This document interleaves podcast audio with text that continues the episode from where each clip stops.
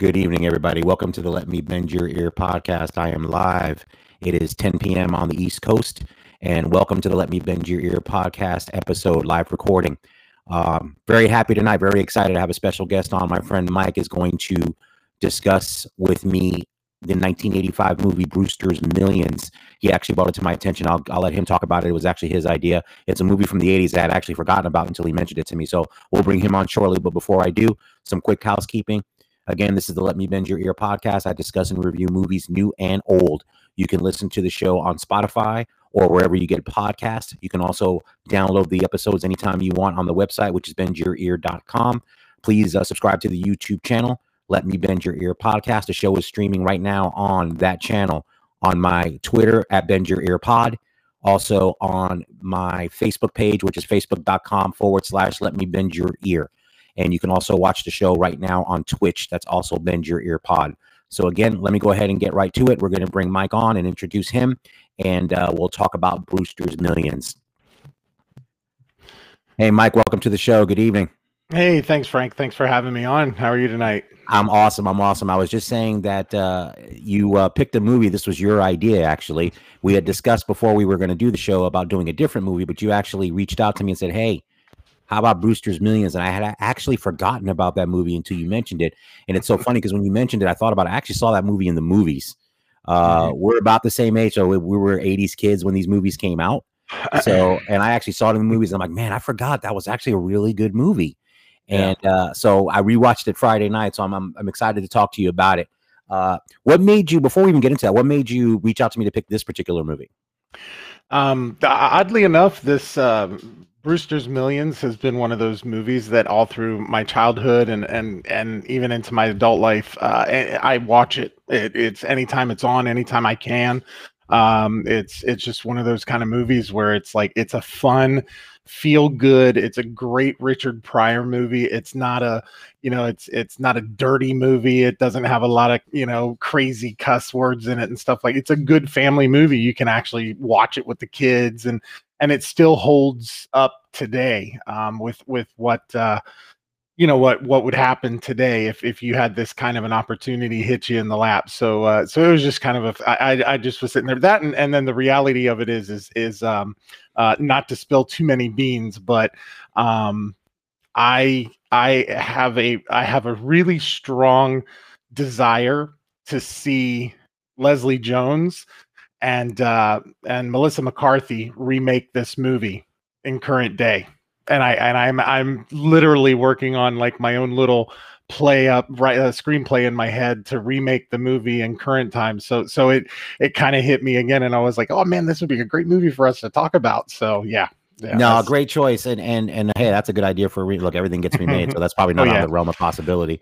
No. So yeah, but so yeah, no, abs- absolutely, and and I did some research uh, into the background of the movie, so I had forgotten. Now, this movie was directed by Walter Hill, which is interesting because he's more of an action director. So mm-hmm. he did 48 Hours, he did Wild Bill, which is actually a really good movie with Jeff Bridges. So Correct. this was really his only, and he's said so, only his really straight up comedy Mm-hmm. Uh, and so it's interesting because and and the other thing that I've forgotten about in looking at the movie is it's got a great cast. Oh, the cast is of, phenomenal. Yeah, even forget about even Richard Pryor and John Candy, who we'll get to in a minute. Mm-hmm. You have Jerry Orbach, who's great in everything. Yep. Uh, you have Lonette McKee, who's great uh, as the mm-hmm. uh, as the accountant. You have Stephen Collins, who is in pretty much all these '80s movies. I know everything. everybody knows him, right? Everything, Star Trek, this movie. Uh, I think everybody probably knows him from television, from Seventh Heaven. But you know, he had a pretty good movie career in the '80s. Oh yeah, and has a major oh, yeah. role in this movie. So I want to get into you know what i'm gonna i'm gonna skip around a little bit i want to get into the, the the the cleverest thing about this movie is so obviously uh, if you've not seen the movie the other thing is this movie's been is, is based on a book and it's been made seven other times before this mm-hmm. movie came out so i didn't yeah. realize how many times this story has kind of been recycled it's kind of like a star is mm-hmm. born where yeah. there's been four or five different film remakes of the movie in different variations but when right. i when i when i really look at the story i understand why Mm-hmm. Uh, I think it's a story that's pretty timeless and yep. it's very well done. So essentially, Richard Pryor is a mi- minor league baseball pitcher. Uh, for the mm-hmm. Hackensack team, and uh, you know, Hackensack he, Bulls, Hackensack Bulls. Thank you. And John Candy is the catcher on the yep. team. So as the movie opens, you know, they're playing a game, and then as we find out, he comes into an inheritance, or so we think, So he's called up to this office in New York. They they let him know that basically he is uh the great it's, it's grandnephew, right? Because it's great yeah, uncle, his- right? Yeah, his great uncle. Yeah. His great uncle, which is uh, you know one of the first gags, and we played by Hume Cronyn, who you would know probably from Cocoon, Yep. uh, most most famously in the '80s. Uh, he's done a bunch Mhm. of movies, had a long career. He was an older gentleman at the time. So Yep. basically, he's died, and he's basically willed Montgomery his estate, kind of. So basically, he gives him two options. The first option is he can take a million dollars right now and hit the road. Yep. No questions asked. clause. The whim clause, exactly. Now, Yep. the second option, which is obviously what he takes, or there'd be no movie, is he's got 30 days to spend $30 million. Yep. So- With nothing to show for it. Right. And we're going to get it. no, I want to talk about this for a few minutes because the, this is one of the cleverest parts, I think, of the screenplay. And I think that's what makes the movie, Mhm. that's what holds the movie up, actually. So let's talk about some of the rules. I'm going to blow some out. And then if I forget any, let me know because you've seen the movie more than I have. So you probably can let me know. So I, these rules are great. Yeah, exactly. So let's start with what you just said. So the catch is because you think, oh shoot, I can spend thirty million dollars in thirty days. Easy. It's easy, but the rules are very specific and make it very difficult. So, like you said, at the end of the thirty days, he could have nothing of value. Literally, the the, the movie says he has to have only the clothes on his back and zero money. Yep. So the issue is, and he can't give the money away. he can he only can give only- away. He can Yep. only give away one and a half percent. Yeah, or is it five five percent charity, five percent gambling? So he's allowed those Uh, two yes, things, yes. right? So five percent gambling, five percent charity. If he he he can't just yeah, and he can't give money. So a- anything he spends his money on has to be something of value. So Yep, whether it's to uh, get value for your for money. your money, so which is an important clause that makes it Mhm. very difficult because almost anything you buy, I mean, you can blow a lot of money, but if you buy absolutely. right, and then and they specifically, and the other thing that was clever too was he he's like, you can't, you know, just Can't buy a Picasso. Yeah, you can't buy a Yep. Picasso and then destroy it. Anything it with goes- inherent value. Correct. Anything with inherent exact. So it's it's cleverly set up. So anything that you would do to get around it uh, Mm-hmm. is pretty much shut down. But as the movie progresses, and we'll talk about it, because like I said, I'm, I'm with Yeah. you. I'm trying to navigate this review and discussion, Mhm. Giving away some of the things that he does, because some of the things he does are super clever. There's one super thing that I love, and then we'll try to mm-hmm. navigate around not spoiling everything for anybody that hasn't maybe seen the movie. Right. But so yeah, so th- the rules are really specific. Did I miss any other rules that he couldn't do? Um, think those are the major no, ones, right? you were able, you know, you're able to rent things. You're able to hire as many people as you'd like. Right. Uh, you can take people to dinner, things like that. But he couldn't, uh, like he, as as his uncle says, you can't buy the Hope Diamond for some bimbo, you know. So Right. you have Exactly, to. There's certain things he can't do. So so you know, buying a huge piece of jewelry and giving it to someone that would fall under under like probably under the charity type thing, but not quite. It has to be a charitable organization. So it was very well done. They they really covered all their bases, um, and and even to the effect where the the one item that you were talking about, the 1.2 million dollar item that you think "Hmm, that could be destruction, but it really isn't because that's what it was intended to be used for. Exactly. Yeah, you know exactly what I'm talking about. Yeah, Yeah, that's yep. and I know I was I was debating whether to talk because that's it's probably one of my favorite workarounds in the movie. That is Yep. the best one. So I, we may keep that one quiet because that that's really a good one. So I'm going to run through the cast real quick. Richard Pryor plays Montgomery Brewster. John Candy, Spike Nolan, Lynette McKee, Angela Drake, Stephen Collins, as I stated, Warren Cox, Jerry Orbach as Cherry, uh, as Charlie Pegler, the manager of the baseball team. So to set everything up, so once he gets this offer, two things happen. So Pat Hingle, the great character actor, is Edward Wanfield, the executor of his great uncle's estate. So he's monitoring the situation. He's saying this is these are the rules. At the end of the 30 days, we'll see what happens. Either you're going to get this done or you don't, and you get nothing. and he's completely the thing I like about and sorry to interject, but No, go the thing the thing I like about Pat Hingle's character is that he is a complete as he says, I am a completely neutral observer. So he's there really observing, but if but as you watch the movie, you catch a couple of moments where he kind of gives Monty a few little tips where it's Yep. like he doesn't really tell him don't do this or do that, but he gives him just enough to kind of nudge him in the right direction. Um, so so his character really is a cool um uh, just a cool pop in every so often, and he's like refreshing because it's like, oh, Monty has somebody on his side, you know. Yeah, and that's a good point too. Like I said, Pat Hingle, great actor. He's probably Mhm. best known from the 80s. He was in the 1989 Batman uh as um as Commissioner Gordon. But Commissioner um, Gordon. Yep. Yep. So, and a great actor. No, and you're right. That's a good point too, because as the movie progresses, and I think it's funny when I rewatched the movie, I, I kind of forgot too. It, it's a comedy too, but you really Mhm. feel for Montgomery. He, he he's Mhm.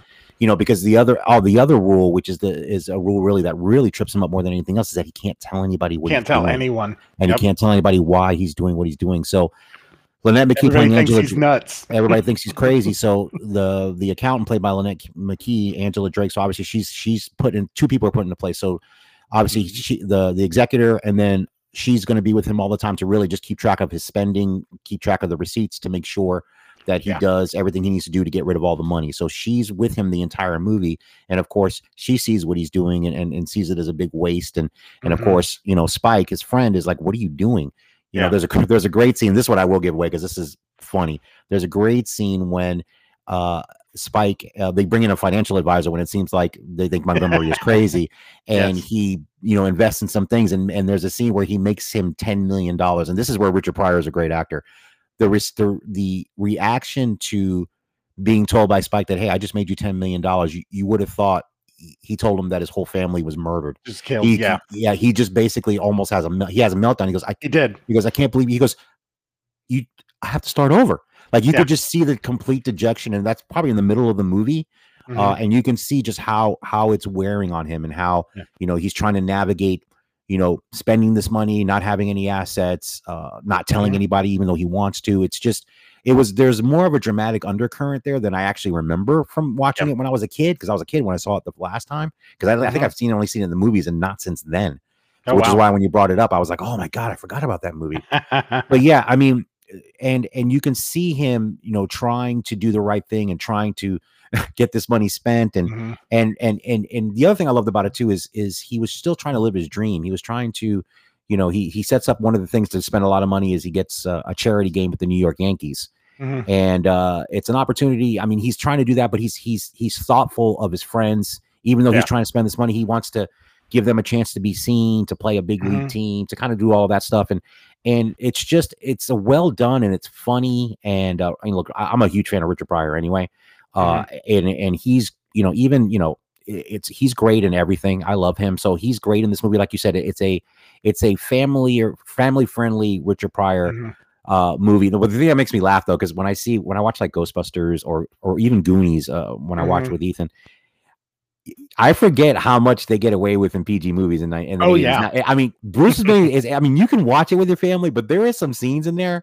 There's like I'm like, few, yeah. oh, like ooh, that's a PG thirteen easy now. Like that's Yeah. and it's mostly like sexual stuff. It's not like Mhm. violence or or even profanity per se. It's just like the themes that they throw in there. I'm like, whoa, this is a PG movie and I because there was no PG thirteen yet, so it was Yeah. uh they kind of just kind of threw some of the more risque stuff in there. But again, I agree with you; it's nothing terrible, nothing crazy. No, no, no. No, not yeah, this is it, this is totally a movie you could sit down with Ethan and watch it, and he would probably giggle, and some of the th- stuff is going to fly right over his head. He's not going Right. to understand, but uh, Right. but yeah, no. Now rolling back, just just kind of going back to with the rules with the the Yeah. uh, great uncle um, passing.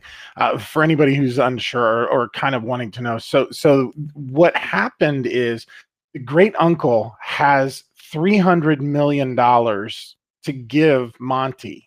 Right? yes, thank you. Yeah, Monty has been failing in his life. He's a failed baseball player. He's he's a good pitcher, but you know, he doesn't have a career, he doesn't have any assets, nothing. So he's a disappointment to his great uncle uh, Rupert Horn. so his great uncle decides and and Monty doesn't even know who this guy is or that he exists. Right. So so what uh, Uncle Horn wants or Uncle Rupert wants is he wants Monty to hate spending money before he gives him 300 million dollars because Right. he knows if I give this kid 300 million or this guy 300 million dollars he's going to blow through it like nothing. So so that's the gist of it and the reason that he wants to do that is because he tells a story about when he was a kid and he got caught with a cigar. So his dad locked him in the closet for three days with cigars and made him smoke them all. So that he hated cigars. So this was where it came out with this money thing. So that's where the money was is okay, you've got $300 million I'm about to give you. I want you to hate the sight of money. I want you to hate it so much that that you just it makes you sick so you're going to not blow through all this money i'm giving you so so that's kind of where that came from which And I'm really glad. good. Yeah, thank you for bringing it up. I forgot the important part of the 300 million. Thank you for adding Mhm. that. Let me ask you a question though, and this is a character motivation. Sure. Do you think that he wanted money to get that money, or do you think it was a kind of I don't think you're going to be able to do it, and I'm just going to have fun. You know, I even though I'm dead, I'm I'm going to make it tough for you, and you're not going to do it. Do you think he really was trying to teach him a lesson because he wanted him to have the money? What do you think? You think so? Mm-hmm. Yeah. Yeah, I do. I think I think that it was. I think the underlying current there was that he knows that Monty just blows everything he ever gets. So he knows that Monty can blow through $30 million. I can blow through $30 million. Let me tell you something. I can blow through $30 million like that. No questions asked. You know me, Frank. Yeah. Um, but he wanted to make it super hard, which is adding in all those extra layers. So you can't tell anybody, you can't have any assets, you can't destroy something because let's be real, I, I could easily go and buy a you know a, a, a dozen Rolex watches and blow through ten million dollars right there, and boom, and smash them up and break them up, and now they're worth nothing. You know, Right. so so it's uh, you know, so yeah, I, I do. I think he wanted him to win that money. I think he wanted him to have the money. I just think he wanted him to have the money so he could continue to pass it on to the next generation so that the money is actually there for to take care of the future which is why anybody would build an empire if you will you Right. know if, if you're going to build an empire you want it to pass on to your family so i, I do i think he wanted it um, but i think he made it so hard that eh, if he doesn't what have i lost you know Right. Because the, and the other part of the screenplay too, which is where the tension comes in as well, which of course Monty doesn't know, Mhm, is if he fails. So two things happen. One, he gets nothing, mhm. and two, the accounting firm that's responsible for the money would get it, and then they were supposed to disperse it among charities and then collect a Right. fee for themselves. So obviously, as the movie progresses, we find out their their intentions are not that pure. Exactly, they're the Yeah. antagonists of the film. So that's the other major part that uh, obviously Montgomery doesn't know, and Right. the audience is kind of let in on, and then of course they find out towards the end of the movie. But no, I yeah, I think you're right. I think he probably intended for him to have it. I think that's a good explanation of it. And uh, and I was looking at, I know the screenplay was written by uh, the same people that wrote Trading Places, which is another classic Yep. '80s film. The uh, Dan Aykroyd, Eddie Murphy film directed by John Landis. That's a great movie too. Let me stop here real quick. So we are live now, um, me and Mike on the YouTube channel. Let me bend your ear podcast, the Facebook page. Let me bend your ear on my Twitter at bend your ear pod. So you can watch live right now. I have the link posted in the uh, chat area. So if you want to come on the show, interrupt us at any point. We're going to interrupt each other, interrupt us. If you want to talk about Brewster's Millions, talk about Richard Pryor, talk about something else that's going on in movies, feels free, feel free to come on. Last week's episode, we had our first live guest, so that was awesome. So if you want to jump on, if you want to come on on camera, you can. If you want to come on audio only, whatever you want to do, whatever you're comfortable with, we're good with it. We can do it either way. Or if you want to just talk in the chat, I'll see it. If you have a question, I'll answer it live. So feel free to come on. I'm inviting anybody that wants to come on. All right, so let's continue. So tell me some of your favorite. Or actually, before I, I let you go, I, there is one scene I'm going to spoil because it's kind of similar. One of my favorite things he did was, and it was it was told via a news report where he Oh. went and bought all these bottles of wine, Yeah. French wine, Yeah. and uh, so of course 200 i think it was $200 a bottle 200. I think it's one more than that, something crazy. expensive hangover Right. So the thing that was great though, because like I said, he's like, "Oh, why did you do that? Wine has value." Yeah. So it's like art. So what does he do? Then he has a very then he has everybody drink, the Drink. wine, which is there's nothing wrong with that. You're not destroying it. You're using it for what it's supposed to be used for, and now it's gone. So just one of the clever things, and that's one of the, the the a lot of the fun of the movie to see how he navigates cleverly trying to get this money spent. So that's Yep. that, that I love that one. But anyway, tell me some of your favorite stuff in the movie. Oh, it's I, I mean it's it, honestly the everything about the movie. It's you I I just from start to finish.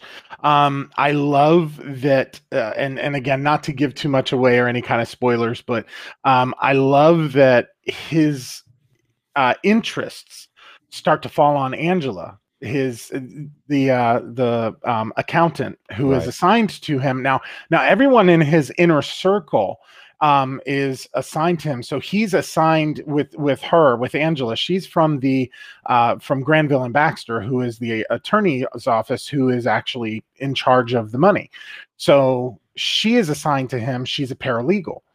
So she's assigned to him. Now he has interest in her because, of course, she's beautiful and all this stuff, but she thinks he's a jerk. You know, Right. she thinks he's just this money wasting guy. So I, I love their dynamic where, you know, he's flirting with her, but then as she keeps resisting, he starts kind of like dogging on her every once in a while. Right. When you know, when he's like, it's your aggressive stuff. bedtime, and yeah, and he's like, Don't you have to fly home? Yeah. You know? It's like guess. that kind of stuff. So so that was hysterical. Like when when he gets in on her on that. Um and I love the the whole intricacy of the storyline and how you have her fiance Warren who also works for Granville and Baxter. He meets Warren and then hires Warren to be his decorator Which is and, a you funny know, subplot too with with Warren. We'll get to him in a minute. Yeah. yeah hysterical but you know how intricate all of the plot line is and so many twists and turns it really is very intricately written um and and uh and i would i would roll that back to the screenplay because the you know the screenplay was written by like you said just before that two years before that trading places the two guys who wrote the screenplay for trading places yeah trading places was a phenomenal movie Absolutely. as far as the twists and the turns and all of the intricacies of the plot line. And a movie Um, about class too, because you know, obviously Yeah. they trade the rich guy trades with the poor guy. This Yep. is slightly different, but I mean, there's money involved and the, the effect of money. Yeah, Mhm. there's a similar themes in both those movies. Yeah, yeah. So, so, uh, so those were a few of the things that I loved. Um, I I loved watching Richard Pryor. Um, like you said, when he had his meltdown, when he would make money, uh, and and just the chaos that he would bring, um, because it's like you know, think about it. If you inherited thirty million dollars, because that's what happens is, is he takes the thirty million dollars. He so everyone knows he won. He just inherited thirty million dollars. Yep. not three hundred million, and no one knows about the three hundred. So all this chaos ensues. You've got reporters and people, gaggles of people standing like right after he gets the money and they're standing out front. He's like, Does anybody want to go to lunch?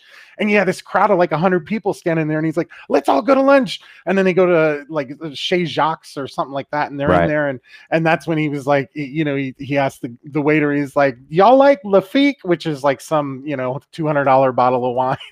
he said, we want bottles of Lafite for everybody, you know. And so, you know, it's just the chaos that he created. Um, and then try and, you know, later on when he's like, oh, we're going to create businesses and I want to talk to everybody with businesses and just all of that stuff, which was one of the funnier parts too with with Rick Moranis. Because yes, Rick Moranis cameo. Yes, forget that's Rick Moranis. I forgot he was in the beard movie, and the mustache, and The yeah, mimic. Yeah with the mimic i'm the mimic and you know and he's sitting there talking after everything but you know so there's a lot of and all the really awesome actors and actresses that you roll across where you're like man i i forgot they were in this movie and you Yeah. you know and it's familiarity. Um that's the other thing. Anybody who's a movie nut anybody who loves great movies you're gonna you're gonna see all of these characters that you're like oh wow i, I know them from this movie or i know them from that movie. And and it just really it's exciting. It's fun to watch. And and it is. It's an exciting movie. Um it has a love story undertone to it a little bit kind of um you know it's got deviousness it's got eh, you know fun character you know everything it's it's hysterical. And then of course you got john candy. You know john candy is just he, he's just a genius um Yes. absolutely hysterical. And you know he he typically plays himself which he's himself in pretty much every movie you've ever watched um but he's that's just him it's john candy and he brings such a great character spike is such a great character being his best buddy and trying to level him down and keep him focused and try like you said trying to make him some money and the financial advisor uh, that was another really funny part I loved with the financial advisor when he walks in Yeah. with the financial advisor and he's and he's like, "Oh, I only take you know three percent of whatever you make," and blah blah blah. And he's telling Monty, and Monty goes, "You're hired," Yeah. and he goes, "No, no, no, I I only take a percentage of what you make." And and and you have Spike standing behind him, patting him on the back, and he goes, "I'm gonna pay you a hundred thousand dollars a week," and he's like. I'll make an exception this time. He's like, I'll Of course you are. Welcome to the team. yeah, that's a great. Yeah, that's some of the. That's one of the repeated lines in the movie that makes Yeah. me laugh when he's retaining somebody for services. And the yeah, the financial advisor scene's great because he's like, "I'll pay you one hundred thousand dollars a week plus the fifteen percent that you're looking for." He's like, "Well, no, no, I." I he's like, "Yes, that's that's the That's job. it. Do you want it or not? That's the job." Mhm. and uh, yeah, I'll like I said when when he even at the very beginning when he first finds out about my one of my one of the funniest parts when he goes right to the security guard Oh that's yeah. watching it and he goes. How much How do much you you make? He, uh, about three fifty a week after taxes. I'll pay you two thousand dollars a week, and if you can round up twenty other guys, let's go. We're Yeah. gonna get, get. I mean, it's just it's Yeah, he hires them like crazy. he's just hiring people like crazy, buying stuff Yeah. like crazy, and it's like you said, it's a, it's a fun, fun movie. And like I said, um, Warren to get into Stephen Collins a little bit, so that whole thing is just wacky anyway. So, so of course he's a he's a he's an attorney, but he's he apparently has this very passionate desire to be an interior decorator, which is Yeah. just very funny. And you know, of course, he hires him to be the to do the interior design along with I think it's his sister, right? His sister's the interior designer. that right? No, his ex, uh, his Ex-wife, right. wife. Thank you, thank you, thank you. So- Marilyn. So his ex-wife. So then he's like passionate about it, and he's like, it's it's it's so his his character is odd. Like it- it's which Very. I like though. It's not the normal. I mean, he's kind of he's he's he gets set up towards the third act of the movie as kind of the bad guy because he makes a Mhm. decision. But he's really not throughout the movie. He's kind of just a No. goofy guy that wants to do, you know, until you know that turn uh, at the Mhm. third act. But it he's funny in it. It's just it's funny to see him and her, and because the only thing that made me laugh. This is the only thing that I when I watched the movie again, and it again, you see Richard Pryor. So this movie came out in 1985. Right. So Richard Pryor, and I don't, I, I- think he was born in 44. He would have been like in his mid 40s when he made this movie. Right. So I'm thinking, mm, you're a little old to be even a minor league pitcher for a long time. I'm like, dude, you- that's the only thing that kind of made me laugh at that because I'm like, mm, okay. Yeah. But then again, you, you suspend mid-forties, yeah. disbelief. Yeah, you're, mid- you're mid 40s, dude. Most dudes are like, they're not in the. I mean, you can go to Bull Durham, which is another movie about an older uh, Right. minor league player, which is another great movie. But but yeah, but that was the only thing that I that I kind of made me made me chuckle. I'm like, Mhm. But I will say this: there's a couple of scenes of him. They show him throwing. I don't know if it's editing. He does he does a, a, a credible job of Yeah. making you think he's a pitcher. Yeah. So I don't know if he worked on that or I mean it's not that bad. And and so but Mhm. anyway, that's a minor point. Quibble is just funny. Yeah. But yeah, this is a this movie is and I, like I said, I'm glad you suggested it because I literally had forgotten about it. And Mhm. uh it's a fun and, and a lot of these 80s movies are like this though. It's a lot of is it the best Richard Pryor movie ever? No. Is it one of the best movies you'll ever see? No. But it's fun and it's a fun funny. Yeah, it's it's just a fun movie, and like I said, I, and I do give, like I said, I think the screenplay is really well done, and I think the story is good, and I think that's what keeps you interested throughout the entire movie. Like you, you really start to get invested, and that's the key to any movie. Mhm. You're invested in the fact is, man, is he going to be able to pull this off? Yeah. And and and and you're not sure. I don't think I don't think it's ever clear that he's going to pull it off. Yeah, Like- It- like- it's kind of it's kind of one of those movies that, uh, for me at least, but it's it's one of those movies that I can pop on and watch, Yeah, and and I can watch it. I and if uh, it's um, a lot of people will relate to this. Clueless. It's like Yeah. for me, it's like Clueless. It doesn't matter when it's on. Legally Blonde, same thing. If it's on and it's in the background, if I'm folding laundry or whatever, I'll have it. I I, I won't turn it off. It's on. I'm playing it. Whatever but and and then it's one of those movies that I've seen it. I've lit no joke. I've seen this movie. God, when when I was a kid going through high school, I probably saw this movie. I don't know two dozen times. Right. And and since then, um, you know, as young as I am, since then I I know, late twenties. I know, late I know late late twenties. Don't let the You saw when you were you. you saw when you were three years old. I know exactly. You know, this movie came out five years before I was born. exactly. Um, so no, but I, you know, it's one of those movies that I've I've honestly seen this movie probably easily. This is one of my probably 50 timers. Um, I've got some movies that I've seen, uh, you know, 75, 100 times, and it, that's not a lie. That's not serious. oh, you don't tell um, me. Fletch yeah. is my movie from the eighties. I Oh can I can I can recite the entire screenplay of Fletch. They're Right doing now. part three. Yeah, I know uh, Fletch, uh, Confess Fletch with uh, John Hamm from Mad Men. Yeah, And I don't know. I mean, I love him as an actor, and We'll see. uh, we'll see. It's just like I said, Fletch is. I've seen Fletch hundreds of times. yeah, Like I said, I reviewed it on the podcast a couple of months ago, and and and I watched it again. It still holds up. It's Yeah. still my favorite Chevy Chase movie. I know people will argue with me about that, and he's done other it's great a movies. great movie. it's a it's great movie. that's my Chevy Chase movie, Fletch. Yeah. It- it- there's Yeah. no. I love Vacation, uh, Funny Farm, which is an underrated movie. Uh, Mhm. he's great in, but it's Fletch for me. The first Fletch is always going to be the best. It, Yeah. I think to me, it perfectly captured his brand of humor, like his sarcasm and all that stuff, kind of like Ghostbusters did with Bill Murray. yes, That was like that was like the perfect Bill Murray vehicle. Yeah. Uh, for me. So same thing with Fletch, and I've seen it. You know, like with you, like I said, I can recite that entire movie. oh yeah, Uh, I, I've seen it so many times. Yeah. So no, I, I understand what you're saying. And like I said, and I'm glad I got to revisit Brewster's Millions because, like I said, it, it's a movie I'd forgotten about Mhm. but it, when I was watching it, I remember how much I enjoyed it, and I remember like I said, you you're invested in him being able to pull this off. You're obviously yeah. rooting for him to pull it off. And Mhm. uh, you know, when things start to happen towards the end of it, where they're where it's trying to sabotage his ability to do it, Yeah. you're like, oh, it, it's great. It's it does what all really good, fun movies do. And like I said, I think it's it's one that I think a lot of people don't know about, to be honest with you, unless you're an '80s buff. Yeah. So, like I said, and I'm a hardcore '80s movie. Like I said, you had to remind me of it. I had I had forgotten about it, and and Well, it's, a one of those one. hidden. It's one of those hidden classics that Yeah, until you see it, until you've seen it, you don't know how good of a movie it is. And the other part, the other part that's really exciting with this movie is, is that you, it makes you think. It really makes What you would I do? where you're like, what would I do? How in the hell would I pull this off? Would I do it that way? Would I do it this way? Would I? uh, And you really do. You start putting yourself in his position, and and so so that's where a lot of that you start to feel for him Yeah. when it's like when when he has that breakdown and you know and like uh the one part where where he um was sitting there and he wanted to place bets so he placed bets on it's like 50 of the long shots that are on Yeah. for the weekend and then Oh does like. Fifty thousand dollars on Loyola to win in field hockey over over um Notre Dame. Notre Dame. Yeah, and then and then a couple minutes later, the scene in the different scene where the the bookie comes back and he's like, fifty one, you just won cool million five, brother. You ain't doing. He's like, you won't ever lay a bet in this town ever again. And like, Hilarious! It's a oh my great payoff scene. Yeah, they, they- of course, all the long shots come in. So yeah, he can't catch a break. Like you, you, you think Everyone. that's genius. He's like, oh, every long shot, bet them all. I give five thousand dollars on each one. You, you're thinking that's easy money to lose because he's allowed to gamble that percentage, Yeah. and then and then you, he wins all the the Yeah. shots. I mean, seriously, and then and then of course having Warren, you know, doing the redecorating, and they're redecorating the, and so then Warren hires his ex-wife to help him do the decorating. Right.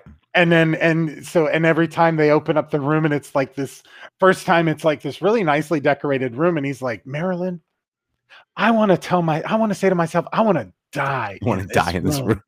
and, and so then you know and then they go off and then so every once in a while they'll come back and revisit the decorating because they're spending massive money redecorating Right. uh, in a hotel like they're they're renting a hotel and they're redecorating a hotel temporary so you know and then they come in and it's like this modern fantasy and it's all the people are like you know doing all this like artsy fartsy like ballet dancing and stuff and he's like double the workers salaries they look tired I look tired. Or my other and, and I'm gonna we're gonna spoil. I don't care. Hmm. My other favorite scene late in the movie or in the middle of the movie where he takes uh he takes her out to lunch yes and he got this new car and she's like I can't The guy this is him? ridiculous. Yeah. So yeah, so she's he, she, you know she's driving and then boom you hear this Yeah. rear end accident. So and actually the guy that if you know the guy that comes out of the car is Conrad Bain from Mork Yep. and Mindy, another character actor. Uh, Mhm. so he's like, I am so sorry. I, I didn't mean to hit you. Uh, here's my license. Here's my information. And then You're he in he re- yeah, and then you're in shock. So he but then he realizes that it's it's Montgomery Brewster. So, Mhm. so he's like, oh, I, I, I, I my arm hurts and, Like, and- my legs. Ex-wives two ex- So he's like, oh, this guy's. So of course, yeah, Montgomery, and of course, she's looking at him like he's insane. yeah It, it's like, look, oh, this guy's this guy's got some trauma. We, we, we look, Yeah. you go here, here, and then negotiate. writes a hundred thousand dollar check. check. Here, this is the this is the prescription. Take this to the to the drugstore and tell them this is your prescription. That that was that scene I had forgotten about because I'm like, oh my Yeah. god, this is because it's and this is why it's good, like you said, for the love story part of it. It, Yeah. it, it does two things. One, it's funny, and then Mm-hmm. two, it just really puts him in the worst position with her. Like she's already thinking he's Oh an, yeah, he's an imbecile and he's a waste of money and he's just not a good person. So she sees this and she's like, oh my god, I can't even with this guy anymore. Like I Mhm. can't even with this guy. So we it's, have this. You have this serious humanitarian who's like, you know, she's all about giving back and yeah, helping people, and then you got this guy who's got thirty million dollars, and she's in charge of tracking every cent he spends, and she's watching him blow through money like it's water. Yeah. You know, so yeah, it's it's hysterical. Yeah, it's great, and like you said, and I think it's good, and not even so much a love spoiler. Like I said, I think it adds the the as if he didn't need any more tension. It just adds another level of tension because, like you said, because he likes her a lot, Yeah. and you know, and he tries to, and you know, you see several scenes in the movie where he's like, you know, I can't, you know, things are going to be different, and he's he's he's trying to tell her without telling her because obviously that would blow everything, uh, Mhm. and it's crazy. Let me stop real quick. So again, um, if you want to come on live, talk to me and Mike about Brewster's Millions or any other movies, come on. The link is in the chat room, so you can see it there. You just click on. It's browser based. Uh, it's simple. You click on, put your name in. I see you. You come on. It's that nothing you have to add. It's all browser based. So feel free to come on. Again, we're talking Brewster's Millions, 1985 film directed by Walter Hill and starring John Candy and Richard Pryor.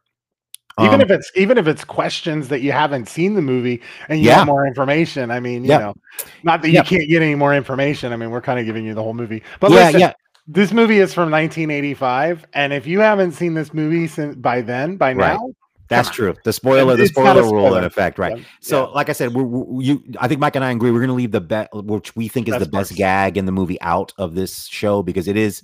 Because I remember, I, I- that's one of the few things I remember from seeing this movie back in 1985. Like that specific uh, Mhm. gag, I remember, and so Mhm. seeing it again was even just it was great because the payoff at the end of that gag is fantastic. fantastic. Yeah, because yeah. he, he yeah, I'll, I'll leave it at that. So we'll, we'll definitely Yeah. won't spoil that. But again, yeah, it's an 80s What's movie, and you know, Wha- if you haven't seen it by now, wasn't um so George Granville from Granville and Baxter. He wasn't wasn't he um oh, I was waiting for you to say it. Yeah, I was always from going to forget. Bewitched, right? He was from B. He was the boss from Bewitched. Thank Boss you for bringing that up. I was going to forget. Thank you. Name.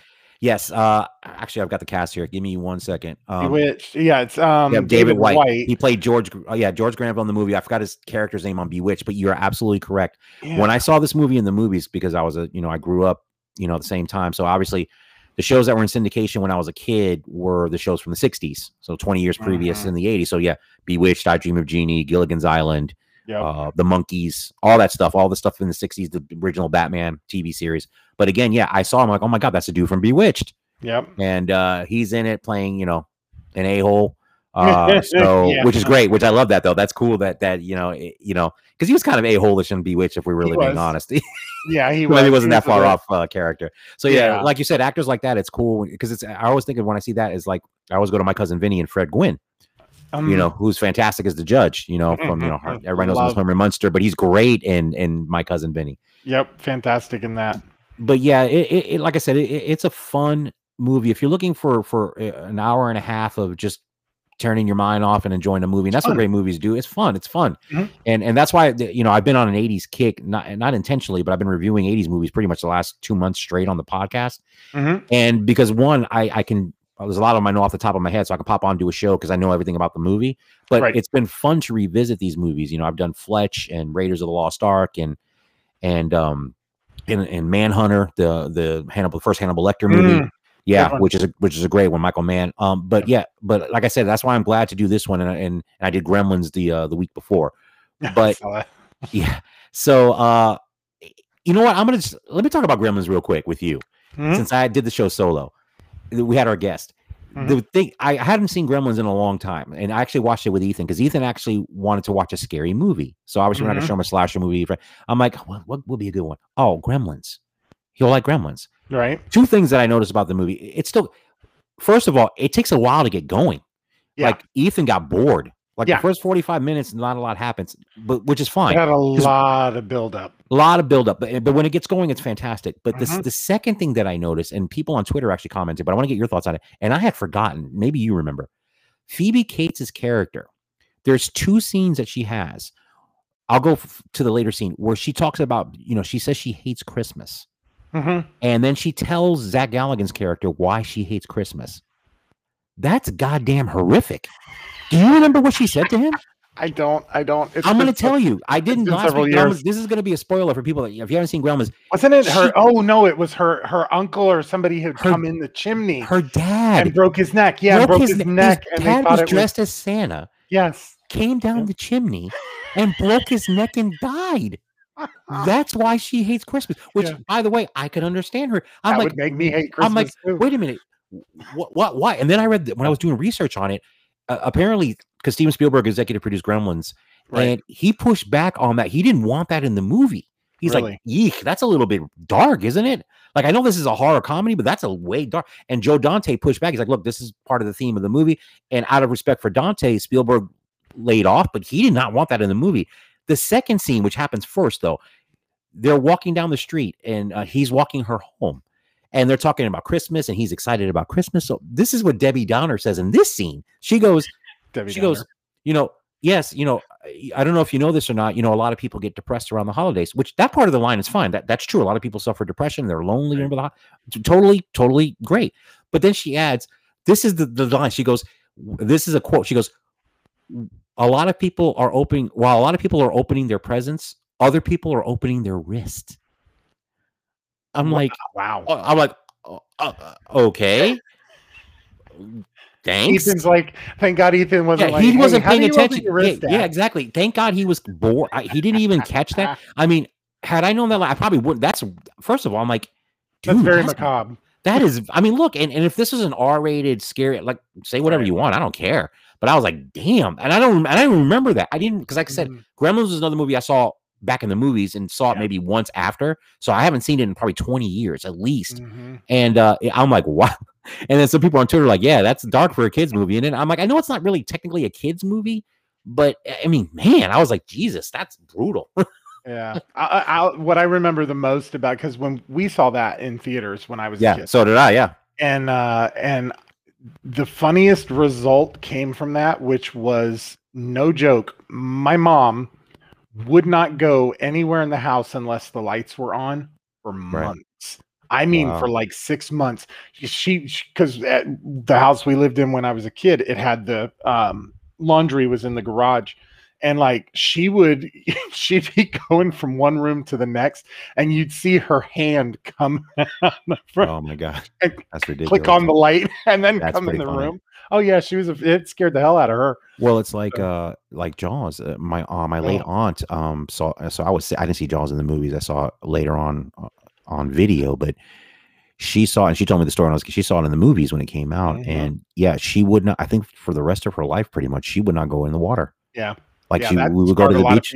Yeah, it, it it scarred her. She would Mhm. not. And I mean, we lived in Florida, and she would not. She's like, I don't give a damn. I'm not going in the water. in. Did you see that movie? I'm like, "Uh, okay, I understand. There's sharks in the water. I get it. Yeah, I get it. And no, and that's what great scary movies do. So yeah, it, it's uh it's yeah, Brewster's Millions, going back to that, I digress. Going back to Brewster's Millions, uh, I highly recommend it. It's a fun 80s movie. Uh, if I gave it a quick Van Gogh review, I'd give it four Van Goghs out of five. Uh, Oh, I yeah. think it's a really good movie. Uh, I think it's a fun movie. I think the screenplay is clever. I think the actors are Mhm. great. And like I said, not just the leads. There's there's great character actors in the movie. Uh, it still holds up too. Like holds I up. said, it it holds up in time. You know, through time. You know, and and it's not like um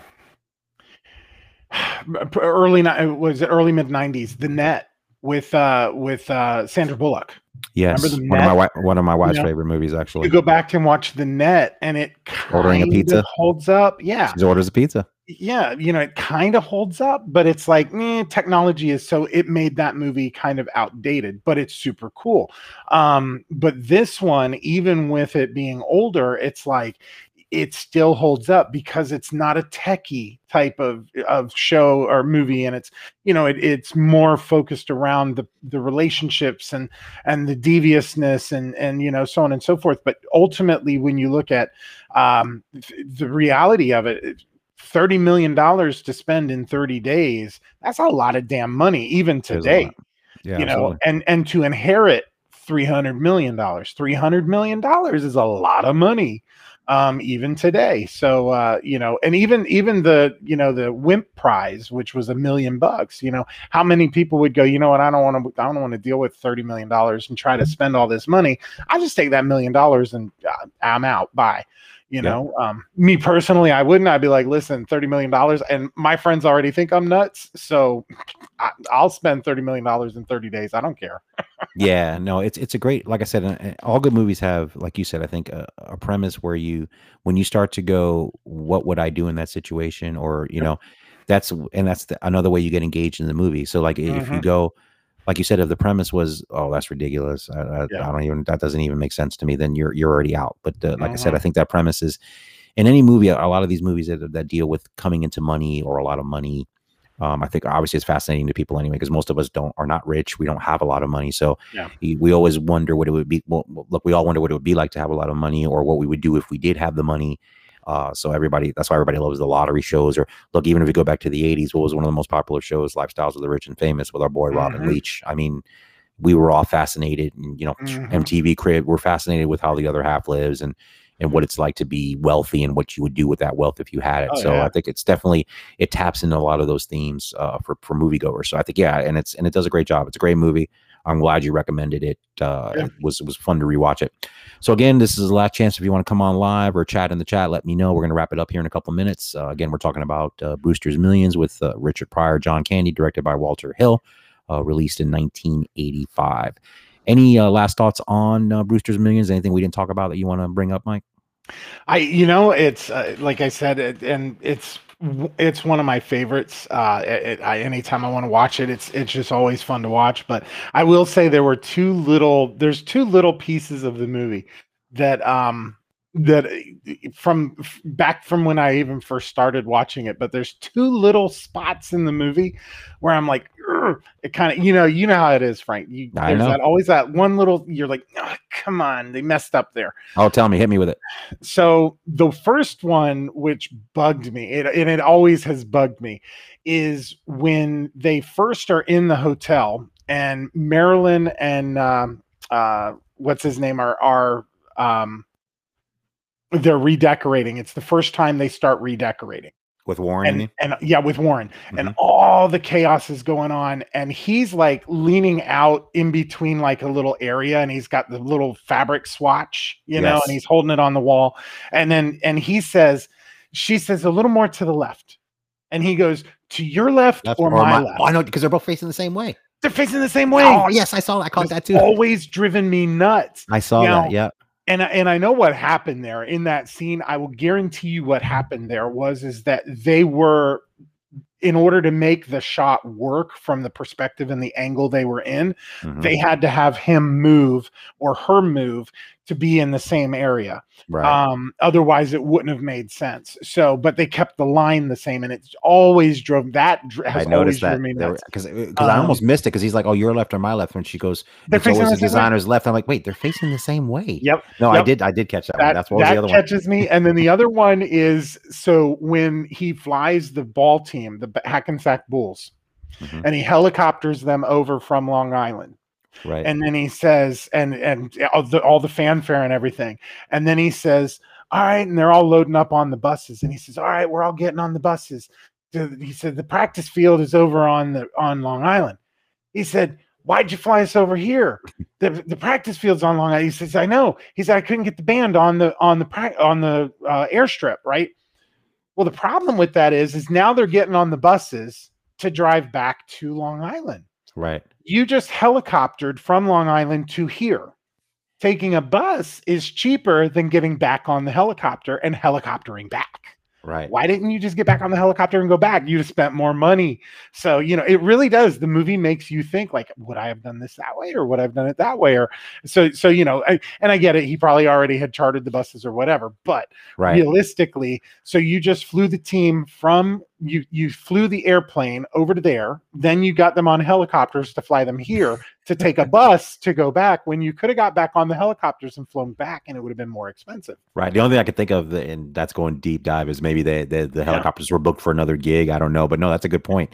Uh, like you said, just get get back on the helicopter because if uh, actually you should be like, you know what, forget the bus, and you still pay the bus. And I don't know. I guess I would broke the rule though because you have to get value back. So you would have gotten a refund, or they. something I don't think I don't think eating it would have would have probably violated the rule. So if he just said, Right. hey, keep the money, I'm not using the buses. I'm going to go back on the helicopter. I don't think that would have counted as spent Yeah. money. So so he had to do what he had to do. But you know, no, no, that's a good point. But yeah, definitely the, the the your left or my left. your left my left That's I- I that's like- egregious. Yeah. Literally from the, from the first time I ever saw it, I'm like, come on, it's they're the same left. You're you're both facing the same direction. What do you mean your left, my left? It's always the decorator's left. That's because we're facing the same way. You know, come on.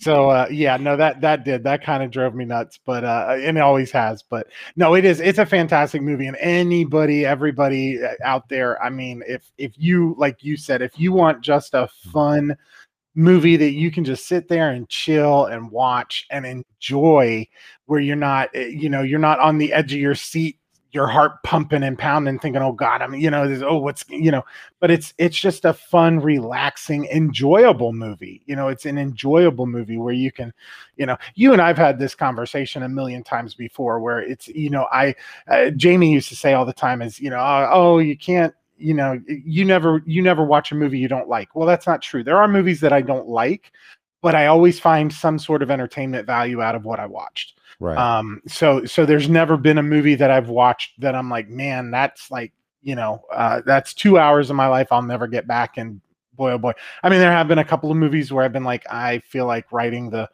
you know, the production company being like, yo, can you refund me? Because oof. But ultimately, there's something fun that I did find in the movie. But this is one of those movies that just from start to finish, it's fun. You get lost in the movie. It it's an hour and a half, but it doesn't feel like an hour and a half. And in reality, they could have probably done an hour and 45 minutes and it would have been still just as enjoyable. You know, yeah, so, I uh, agree. No, it's it's it's really well done. It's it's a, like I said, it's a lot of fun, and and going back and like I said, I didn't even, I didn't even get into John Candy's performance, and actually, and it's not even a criticism per se, but I, I wish there was more of John Candy in the mm-hmm. movie. Mm-hmm. Uh, I think, I mean, he's definitely a supporting performer in the movie, even though he's got a co-headlining bill because he was big at the time. Yep. And I'm, like I said, I'm a huge fan of, of John Candy. I spoke about him. Uh, I reviewed Planes, Trains, and Automobiles a couple of weeks back, and mm-hmm. uh, and one of his best performances in that movie because I, I the tragedy of John Candy is I, I do I, I fully believe he would have had a similar trajectory of career as Robin Williams and Bill Murray in the sense oh, that he would have been able to 100% do dramas and and and I point to if you've never seen the Oliver Stone film JFK, he has a very small role in that movie, mm-hmm. and he's phenomenal. Really? Uh, yeah, he's yeah he's in JFK. I've he's got a very yeah one. he's got a very small part in it. It's completely dramatic. Um, and uh, mm-hmm. that came out in '91. Yeah, I think he died in '94. Mm-hmm. Uh, because then of course Cool Runnings, which is one of my favorite movies as oh, well with him movie. in it. Great movie, and he's and he's great in everything. And and I'm gonna get to Uncle Buck, which is probably my second favorite John Candy movie. He's fabulous in that movie. But uh, oh, in, Great in, Outdoors. Yeah, that was another one. Great, great outdoors. outdoors. was fantastic. Yeah, that is a good one too. Summer Rental. I mean, yeah, everything. Summer Rental. yeah, John yeah. Candy is just genius. He, he is genius. Stripes. Yeah. Oh, yeah. I mean. and I, God, that's one I got to revisit too. I, I. I've seen that movie a few times, and it's it's it's fantastic. It is it is a good movie. What's really funny and what I was saying about him, and and barring going into like with the the smaller role with JFK being, you know, more serious, but he it, John Candy plays John Candy. John Candy is John Candy. I mean, if you really think about it, when you watch like the the barroom brawl scene with Brewster's 1000000s mm-hmm. Now, in your mind, think about when they were at the wrestling bar in the mud wrestling. Stripes, my wrestling stripes. Yeah, yeah. Same John. It's the same. John Candy played John Candy, and that's what made him so so fantastic. Was he didn't have to act he was being himself and yeah. he just put himself into that role and and that's what made all of john candy's movies so fantastic was yeah he's great he just had a he had a sense of humor like nobody else and just he when he interjected himself into the role he breathed the life into it just like robin williams same thing with him no matter yeah. what that man touched he breathed the life into it and and robin williams put himself into whatever he played. So that was absolutely that. naturally gifted. Yeah, it's a it's, it's a shame. Um, he passed away mm-hmm. so young. He was 43 when he passed away. It's a it's a it's, a, it's a shame. But no, again, uh, yeah, yeah, great, great actor, great. Like I said, great movie, great fun. So, all right, Mike. Well, thanks for coming on and doing this with me, man. This is definitely. Uh, I usually fly solo, but it's always more fun when you can talk movies with somebody else, and I think it's more oh, fun oh, yeah. for the audience as well. Uh, before That's we wrap it up, though, again, you're listening to the Let Me Bend Your Ear podcast. I'm Frank, the host of the show. I discuss and review movies new and old. And of course, today we discussed an older one, 1985's Brewster's Millions. You can follow the show on social media at Bend Your Ear Pod, also on Instagram at Bend Your Ear Pod. Uh, the Facebook page is facebook.com forward slash let me bend your ear and subscribe to the YouTube channel. That is Let Me Bend Your Ear podcast. Uh, you'll see this episode up next week. Uh, you can see the video obviously now after it's over, so you can catch it early, but it'll be dropped next weekend. Uh, so you can listen to it on the audio feed. If you do, this is primarily an audio podcast. So if that's where you listen to it, that's great. Uh, it's on Spotify or wherever you get podcasts. And you can also download episodes from the website at letmebendyour.ear.com. So again, Mike, thanks again, buddy, for coming on. You're definitely going to come on again. We're going to talk about other oh, movies. You Absolutely. and I are big movie buffs, so we'll, we'll definitely uh, go into the we'll go deep diving on movies. Like you said, this was a perfect pick because this is one I probably would have never even thought of had you not brought it up. So I'll probably I'll go dive in. I'm gonna yep. start thinking about some other ones. Give me some deep dives, man. Yeah, we're yeah. definitely gonna do that because the that. Like I said, I've said this before on the podcast. I mean, I've seen you know thousands and thousands of movies mm-hmm. since I was a child, but look, I can't outnumber the number of movies people out there listening have seen. So yeah. Anybody that gives me suggestions, like I said, if you do have a suggestion out there, email the show to bendyourpodcast at gmail.com. If you have a movie that you think uh, would be good for me to review, shoot me those suggestions because I'm sure there's going to be some that I missed that either I've never seen before that I could check out for the first time, or like this movie, Brewster's Millions, that I actually saw and enjoyed and completely forgot about. Uh, so uh, definitely uh, hit me up with suggestions. So again, thank you so much, Mike. I really appreciate it. Thank you for everybody out there that was watching or listening. Um, again, you know, we'll keep keep it open for live people to come on the podcast or to, to suggest uh, chats. So definitely do that. It'll always be open. But like I said, you can come on or not come on. I appreciate everybody that's come on. The downloads have increased. So thank you so much. And again, thank you, Mike. Thank you, Frank. You guys have a great night. I enjoyed it. All right, everybody have a great week. Take care, and we will talk to you soon. Take care.